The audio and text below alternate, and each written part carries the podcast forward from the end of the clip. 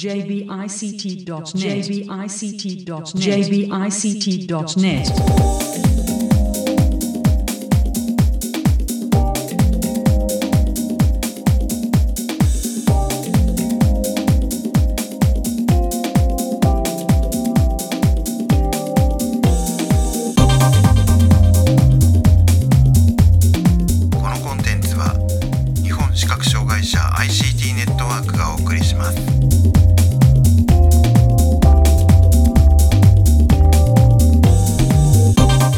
こんにちは。日本視覚障害者 ICT ネットワークがお送りするポッドキャスト。えサイトワールド2023特集です。中根です。高橋です。よはいよろしくお願いしろます。しくお願いします。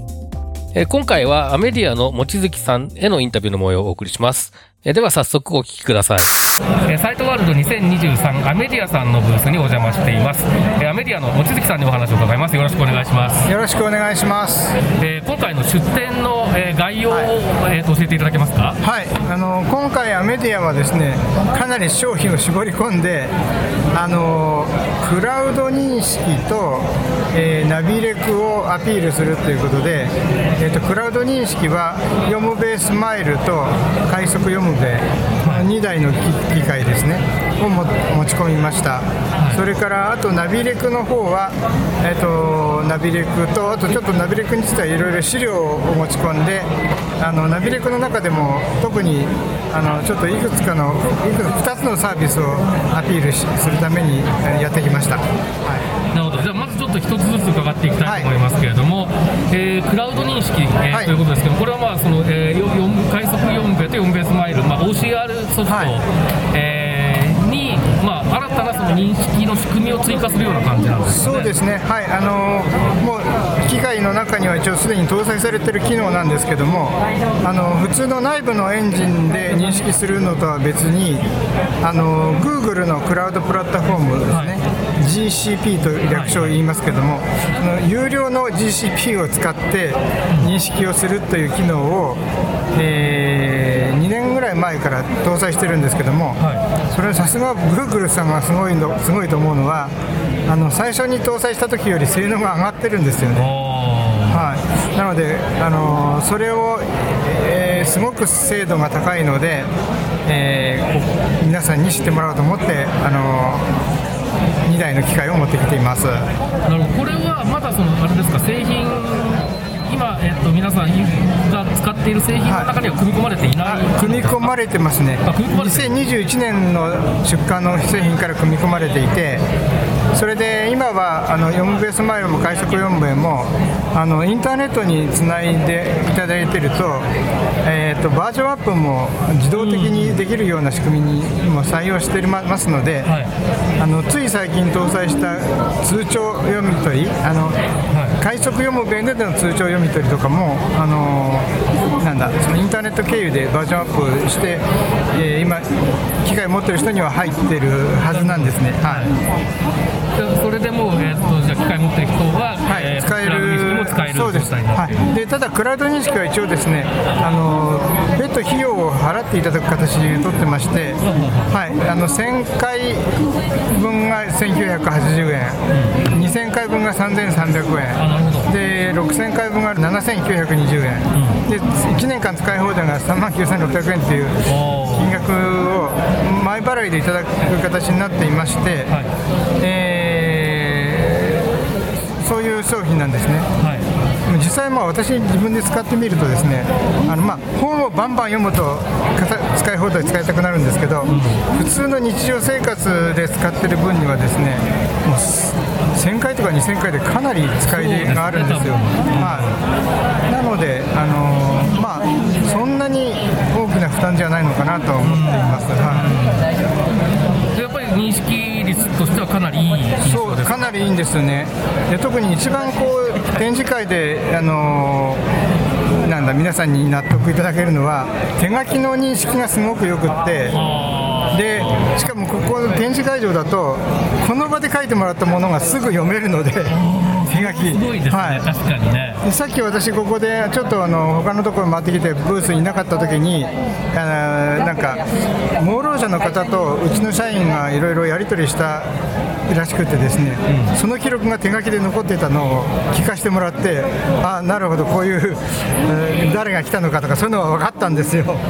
ごい。はい。したメモ書きがすぐそこで読めちゃうってことですそうそうなんですよねがちょっとはい。ちょっとなんか一段階変わる感じがしそうますね。そうでしかもかなりちゃんと読むんですよね。はあーそれはすごいですね。それは確かになんか、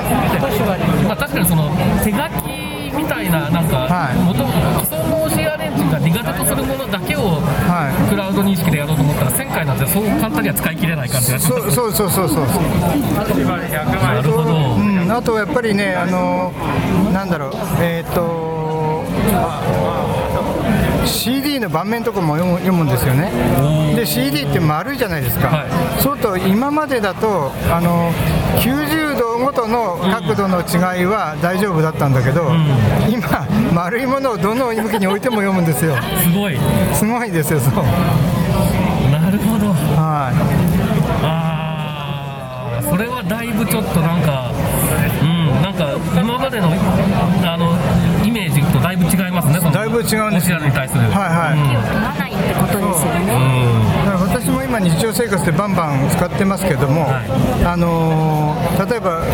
えー、と不在票とかね、はい。そういうのも全部自分で読んで、あのー自分なんだろうあの自動応答の電話に自分で答えて、はい。再配達を設定したりそういうのもできてできてるんですね、それはまあ数字のにあの読みが正確だからっていうのがあるんだけどただねそういう中でちょっと少しだけ感じたのはあの皆さん、まあ、よく言うんだけどやっぱ表がうまく読めるかっていうんですけど、実を言うとね表は読めてんだけど分かりにくいってこれがあるんですね。であのすいろんなもの食品のパッケージとか薬の説明書とかいろんなものを読ますと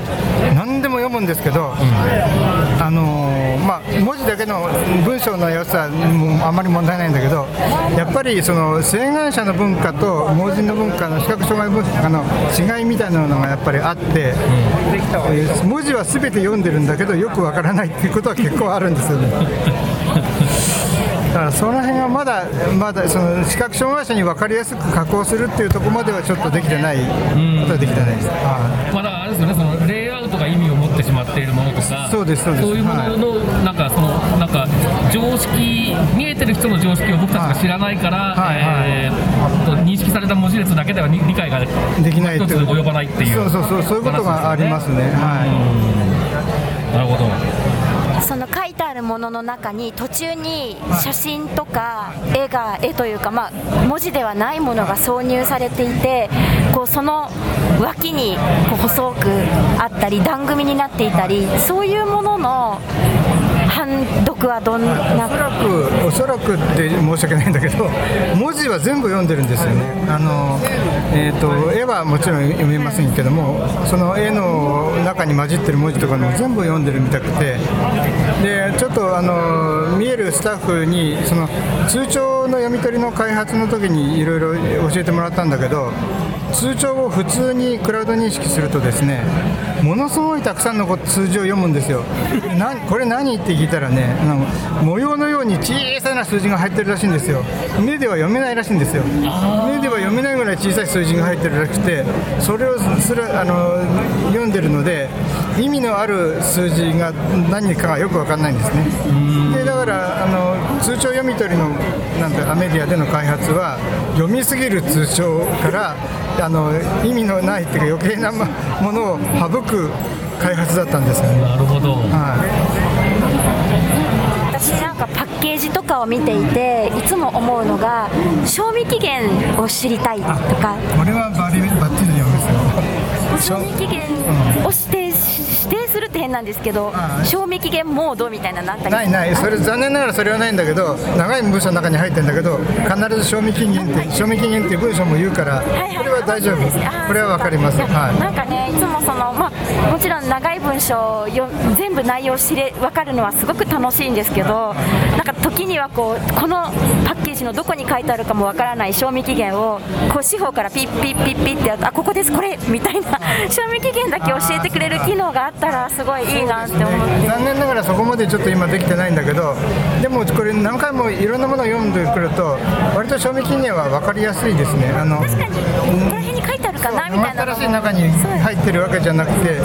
なんか割と書いてありそうなところは だんだん覚えてくるというか、はい。すいません基本的なことで申し訳ないですけど快速読むべと MB スマイルは両方ともデスクトップはい、デですか、スクトップですね、快速読むべはカメラで読み取る機械で、読むべスマイルはスキャナーで読み取る機械ですけども、2つともデスクトップです。なんかスマホアプリへの移植とかは考えて今のところ、うん今今の瞬間は考えてな。あそうです。はい。なんかメモだとかだとこう外で誰かからヒュッと渡されたものを、はい。その場で確認したいとかいうニーズがすすごい大きいかなと思ってそうスマホでできたらすごい、家でやり取りするものだと結構あのメールとか今もうパソコンとかで打ったものが多いような印刷物みたいなものが多いと思うんですけどやっぱり外でいきなり渡されるものってメモ書きだったりするので。今私が一番ちょっとどうしたらいいかまだ私の頭の中で整理整頓がついてないのがあの昔あのアイオムベイっていうものを持ってた、あのメディアのスマホあので読み取るものを持ってましたけどもそれからあのそそのうちになんだエンビジョンだとかなんだ CMA とかいろいろいいものが出てるじゃないですか。だからまあ一応アイオムベイはもう撤退しましたけども他のものもクラウドを使ってんですよね。そうですね。だからすごくいいんですよ、実を言うと、すすごくいいんだけど、やっぱりね、カメラの位置と印刷物の位置の固定っていうか、位置関係がばっちり決まってるかどうかですごく差が出てくるんですね。だからあのスマホにもしクラウド認識を搭載しても結局同じその他のアプリと同じレベルまでしかいかないしどうしようかなっていうそういう悩みがあります。はい多分だからやっぱりその、えっと写真撮影するまでのガイダンスをどれだけちゃんとできるかみたいなところで勝負していかないとい,、けなくなってくるんでしょうね。はい、だから、まあ、少なくとも今あの、高橋さんがおっしゃったような用途だったら、他のああの今、売られてるアプリを使ったらいいと思うんですよね。手書きでもいけそうですかね手書きでも少しはいける、上手に撮影すればいけるんじゃないかなと思います。あの多分使ってる元はうちは Google ですけども他のあのマイクロソフトのエンジン使ってるところもあるかもしれませんし、あ Amazon AWS のところもあるかもしれませんけどもいずれにしても相当進んでいると思うのであのクラウド認識の性能自体はいいいいと思うんですよね。はいじゃあ逆にアメディアさんのそのいいところっていうのはそれをちゃんとデスクトップ機でそうなんです。よ読むものを固定した上で正確に読み取るっていうところ。そうです。だからさっき今 CD の盤面でも読むって言ったけどそれはそうなんだけど一応うちの商品あの快速読兵衛の場合でもあの原稿ガイドといって原稿を置く位置をちゃんとガイドしてるあのツールがあるんですね。それをカメラの下にちゃんと置いてあるのでカメラと印刷物の位置関係の正しい位置関係っていうのがか分かるようになってるんですね。はいなので、それで認識精度がいいと思うんですよ、基本的にはね。はい。そうですねその安定した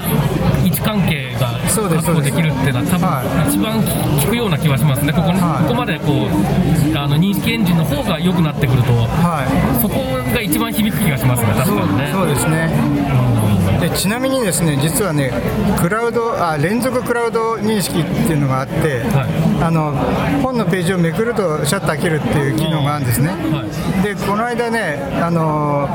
えー、と本のページでいうと200ページぐらいかな、あのページのめあのに見開きで撮ったから110ページ分撮ったんですけど、はい。その連続クラウド認識であの撮った本本一冊分をテキストに保存して見たんだけど多分まあもちろん間違いは少しはあるんだけどほとんどそのまんま使えちゃうなっていうぐらいいいですね。はい。学生さんはすごい使える。そうで今の学生は羨ましいですね。そういう意味で言うとね10 15分ぐらいかな。10分か15分ぐらいで全部読み取っちゃいました、私一晩かかってやりましたよ。学 学生卒業したばっかりぐらいの時だったと思うんですよーはい。ここまでクラウド認識のお話はいはいありがとうございました。続いて今度ナビレコは、はい。まあナビレコはい。えっ、と前回だから4年前にお話を伺った時も多分ナビレコの話結構、はい。えーとはい。伺って面白いなと思ったんですけれども、その時は、えー、とナビレコそのものが多分、えー出てきてちょっと経ってなんかコミュニティを作るとかそういうお話だったような、はい。はうっすらとした記憶があるんですが、まず、はいはい。ですのでまず簡単にナビレコの概要を、はい。えー、ともう一回ご紹介いただけますか？ナビレクの概要はですね今ねナビレクって名前を変えたんですあねナビレクになったんだ、ここからクにしたんです、ははいい。でナビレクはですね、えー、と今、主にはあのーまあ、アメディアのスタッフもだいぶ関わってますけど、一応、ボランティアの人たちが作っている、あのー公開のバリアフリーマップというのがあって、ナビレクバリアフリーマップと呼んでるんですけども、そのナビレクバリアフリーマップがナビ広場というウェブサイトにアップロードされてます。これが今4300以上あって、もうじき4400ぐらいになるんですけども、これをダウンロードして、えー取りナビレックの中に取り込んでから、一回再生で聞いて、ちあの経路を頭の中で思い描いていただいて、それで経路を頭の中に描いた後に歩いてくださいっていうはい。使い方を皆さんにガイダンスしてます。なるほど。はい。でそうするとこれは実際に歩くと,、えー、と GPS で位置情報を取ってなんかその場に、えー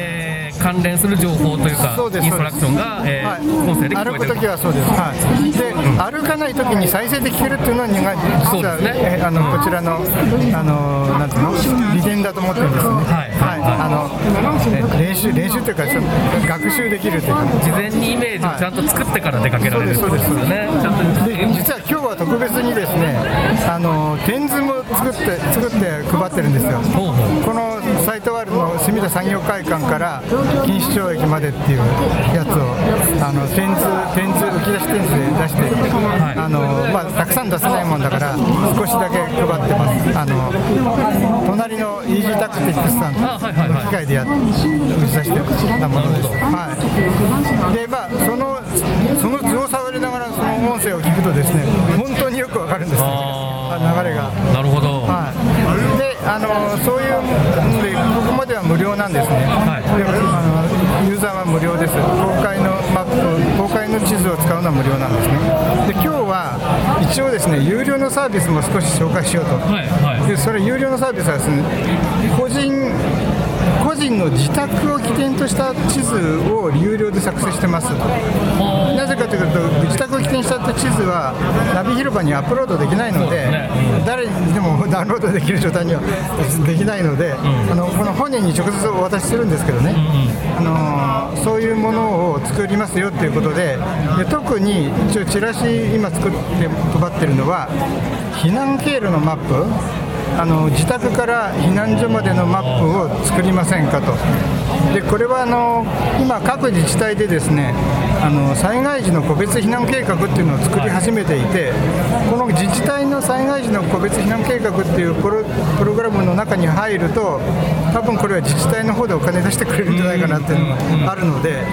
あのぜひ皆さん、この自治体にリクエストしてくださいということで、チラシを配っています。はい確かにその普段から歩いてるわけじゃないところで一番こういうのははい。威力を発揮する感じはするから。そうですね、うん。で避難所はだから一度作っておいて、あの一度、一度か一度じゃつったらねごめんだけど、何度か歩いてみればね、実際に、うん。そうだあいけるなっていうことになると思うんですね、でその状態を作っておけるっていうのはいいのかなと思うんですよね。はい。それは点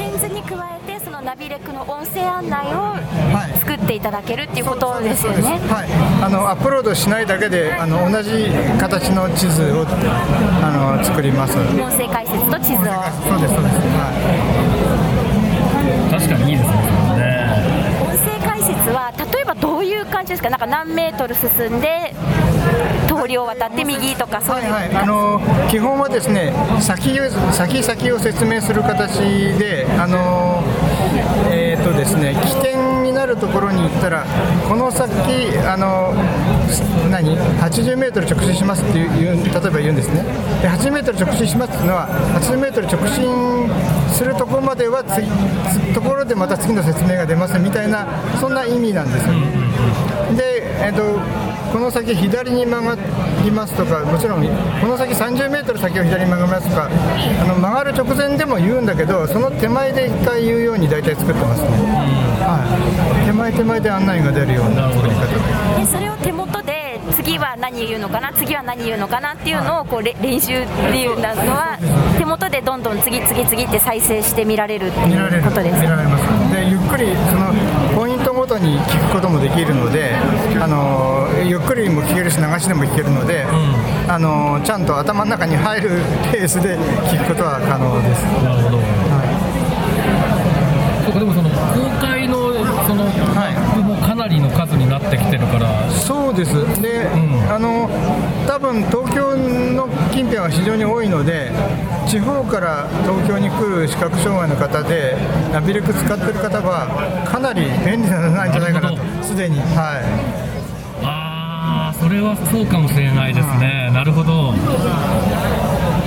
でもこれはえっ、とまあメディアのスタッフの方も含めてボランティアの方がまあ日々そうです。日々作ってます。してくださっているという形なわけですね。で多少、まあ、ボランティアの人たち作ってるので統一性がないとかいうことはあります、は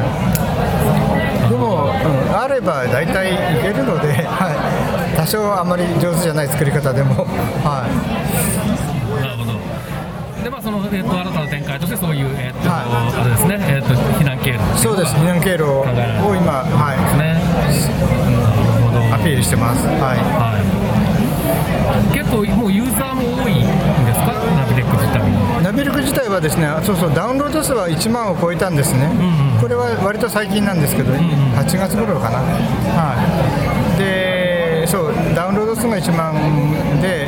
えー、と地図の数が今4300以上と、は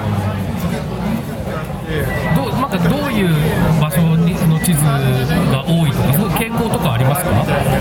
あそうそう実はナビレクからですねリクエストガイド作成リクエストっていうのを出せる機能があって。なのでリクエストによって作られてるものが多いので、あんまり統一性がないっては統一性がないんです。ああなるほど。はい。でもじゃあそそうするとじゃあそういう分野が手薄そうだから使わないとかっていうよりは使ってみてぜひリクエストをっていう感じ、そうそうです、そうです、はい、リクエスト出していただければ、まあ、ボランティアだから、1ヶ月見ていただければ、大体できてくる、えー。ち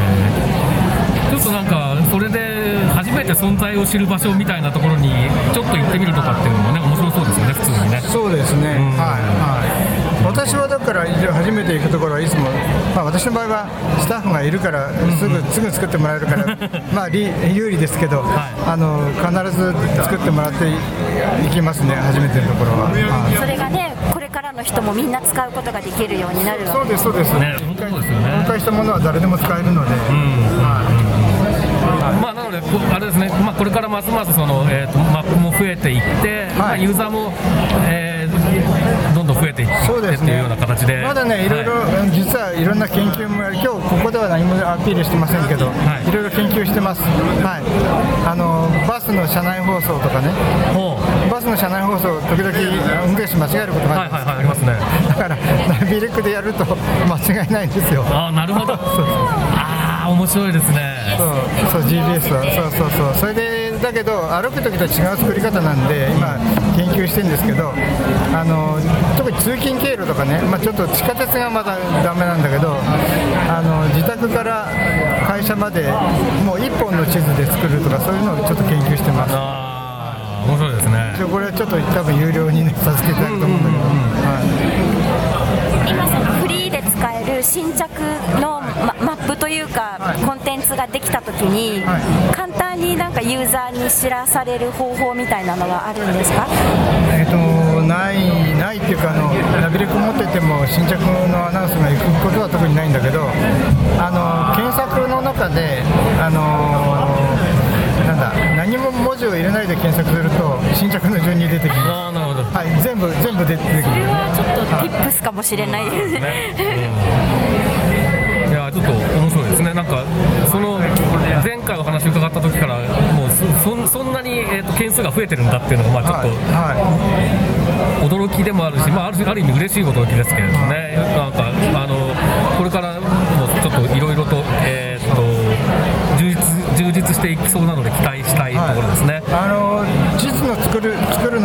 関者の方にあのもちろん教えてるんですけど、あの月に2、3回オンラインでその地図の作成セミナーやってるんですよね。はあはあは。はい、なので、なんか見える方でややりそんなに興味のありそうな方いたら、そういうのあるよと教えていただけると、そうですね。はまあなんか自分があるから、そういうなんか知ってる人に頼むぐらいのようなきっかけとかでもね、あい、ればそうそうですね、そうですね。それで1件でも2件でも増えれば、はいまあなおよしってことですよね。はいはいいうことで、今回の、まあ、主な、えーものとして、えークラウド認識とナビレクのお話を伺いましたけど、あ最後に一言、はい。ナビレクのオンラインのレッスン、視覚障害者向けのオンラインレッスンもあの11月からスタートします。ほうほうほう。はい。これは、まあ、有料なんですけど、はい。まあ、でもオンラインなのであの少しはあの iPhone 使える方の対象になりますけども、はい、手を取って教えられないので、はい。はい。ナビレクの使いッスンそう、ナビレクの使い方のレッスン、だから、ナビレクの使い方、もう多分1回やれば大丈夫だと思うんですね、普通、ちょっと iPhone 使い方だったら。はい。なるほど、じゃあ、まあ、ちょっと使い方が不安だっていう人は、そういうのも活用して、はい、そうですね。でまあ、ぜひ使ってみてくださいとい。うはい感じですかね。はい。はい。これはあれですかね、アメリアさんのホームページとかに行けば情報が出てますか？はい、出てます、出てます。はい、わかりました。はい、えー、ということで、えー、こここまで、えー、アメディアの望月さんにお話を伺いました。ありがとうございました。はい、ありがとうございました。はい、えー、ここまでアメリアの望月さんのインタビューの模様をお送りしましたけれども、えー、まあ、主にはクラウド認識のお話と、あと、えー、ナビレク。名前が変わっていた、知らないうちになって名前が変わっていた、ってちょっと僕恥ずかしかったんですけど、えっと、はい、のお話が中心でしたけれども、まあ、そその他の部分も含めて、えっと、どんな感想ですか？そうですね。まあ、二つやっぱりあって、その OCR を活用して、いかに私たちが墨字の文書とか、まあ通帳のようなものとか、CD とかもおっしゃってましたよね。その印刷物を処理